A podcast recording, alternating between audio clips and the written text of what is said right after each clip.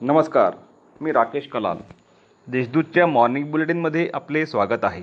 पाहूया नंदुरबार जिल्ह्यातील ठळक घडामोडी. माजी आमदार उदिसिंग पाडवी यांचा राष्ट्रवादीत प्रवेश. तळोदा शहादा विधानसभा मतदारसंघाचे माजी आमदार उदिसिंग पाडवी यांनी उपमुख्यमंत्री अजित पवार यांच्या उपस्थितीत मुंबईत राष्ट्रवादी काँग्रेसमध्ये प्रवेश केला. सन दोन हजार चौदाच्या विधानसभा निवडणुकीत उदयसिंग पाडवी हे भाजपाच्या तिकिटावर निवडून आले होते. परंतु दोन हजार एकोणीसमध्ये झालेल्या विधानसभा निवडणुकीत त्यांचे तिकीट कापून त्यांचे पुत्र राजेश पाडवी यांना उमेदवारी दे उमेदवारी देण्यात आली होती. त्यामुळे नाराज झालेल्या उदयसिंग पाडवी यांनी काँग्रेस पक्षात प्रवेश करून नंदुरबार विधानसभा मतदारसंघात डॉक्टर विजयकुमार गावित यांच्याविरुद्ध उमेदवारी केली होती. मात्र त्यांचा पराभव झाला. आज त्यांनी मुंबईत उपमुख्यमंत्री अजित पवार नामदार जयंत पाटील नामदार राजेश टोपे आमदार अमोल मेटकरी यांच्या उपस्थितीत राष्ट्रवादी काँग्रेसमध्ये प्रवेश केला आहे.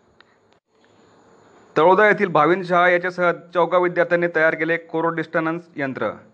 कोरोनाच्या प्रसार नियंत्रणात आणण्याच्या दृष्टीने तळोदा येथील भाविन शहा व त्याचे मित्र वैष्णवी देशमाने रुपल अग्रवाल व अनुज मुथा यांनी नाशिक येथील पॉलिटेक्निकमध्ये शिक्षण घेत असताना कोरो डिस्टन्स नावाचे डिव्हाइस विकसित केले आहे.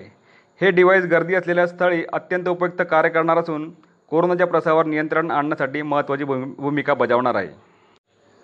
सामुदायिक वन अधिकार कृती आराखडे एक ऑक्टोबरपर्यंत पूर्ण करण्याचे आदेश.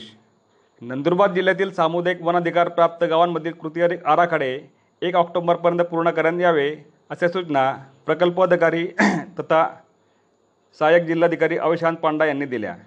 एकात्मिक आदिवासी विकास प्रकल्प तळोदा यांच्या अध्यक्षतेखाली तळोदा दडगाव व अक्कलकोवा तालुक्यातील सत्तावीस सामूहिक वन हक्क प्राप्त गावांच्या कृती आराखड्यासंदर्भात सर्व विभागाच्या प्रमुखांची गाव व्यवस्थापन समिती सदस्यांच्या आढावा बैठकीत श्री पंडा बोलत होते. जिल्ह्यातील एक एक्क्याऐंशी रुग्ण कोरोनामुक्त. नंदुरबार जिल्ह्यात बुधवारी तब्बल एक्क्याऐंशी रुग्ण कोरोनामुक्त झाले असून नवे एकशे पंधरा रुग्ण आढळून आले आहेत. आतापर्यंत जिल्ह्यात बारा हजार एकोणतीस संशयित रुग्णांची स्वॅब तपासणी करण्यात आली आहे. त्यापैकी तीन हजार चारशे एकाहत्तर रुग्ण कोरोनाबाधित आढळून आले आहेत. दोन हजार एकशे एकोणसत्तर रुग्ण कोरोनामुक्त झाले असून एक्क्याण्णव रुग्णांचा मृत्यू झाला आहे. या होत्या आजच्या ठळक घडामोडी. अधिक माहिती आणि देशविदेशातील घडामोडींसाठी देशदूत डॉट कॉम या संकेतस्थळाला भेट द्या. तसेच वाचत राहा दैनिक देशदूत. धन्यवाद.